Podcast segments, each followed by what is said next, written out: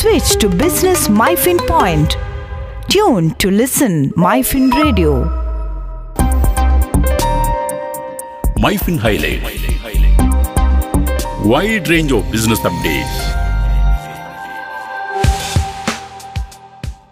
The much anticipated duel between Jeff Bezos and Mukesh Ambani for acquisition of one of the world's costliest sporting properties won't materialize now as OTT giants Amazon on Friday pulled out of IPL media rights bidding scheduled to start on Sunday.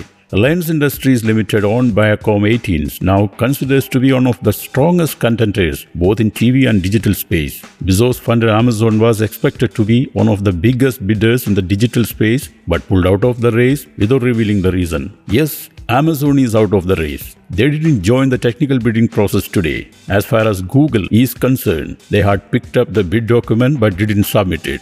As of now, 10 companies are in fray, a senior BCCI official said on condition of anonymity. There are four specific packages in which re-auction will be conducted for 74 games per season for 5 years period from 2023 to 2027 with a provision of increasing the number of matches to 94 in the final 2 years. The package A has Indian subcontinent exclusive TV rights, while package B covers digital rights for Indian subcontinent.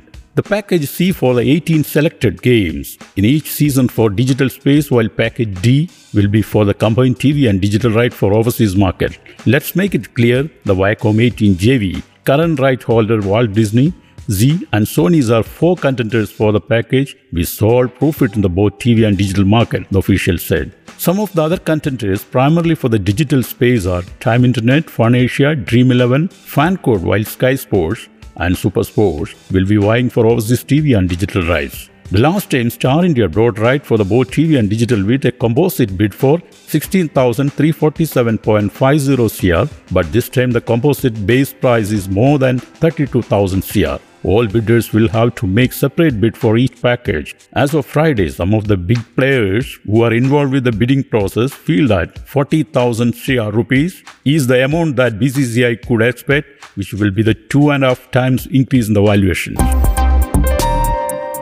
MyFin Highlight Wide range of business updates. Switch to Business MyFin Point. Tune to listen MyFin Radio.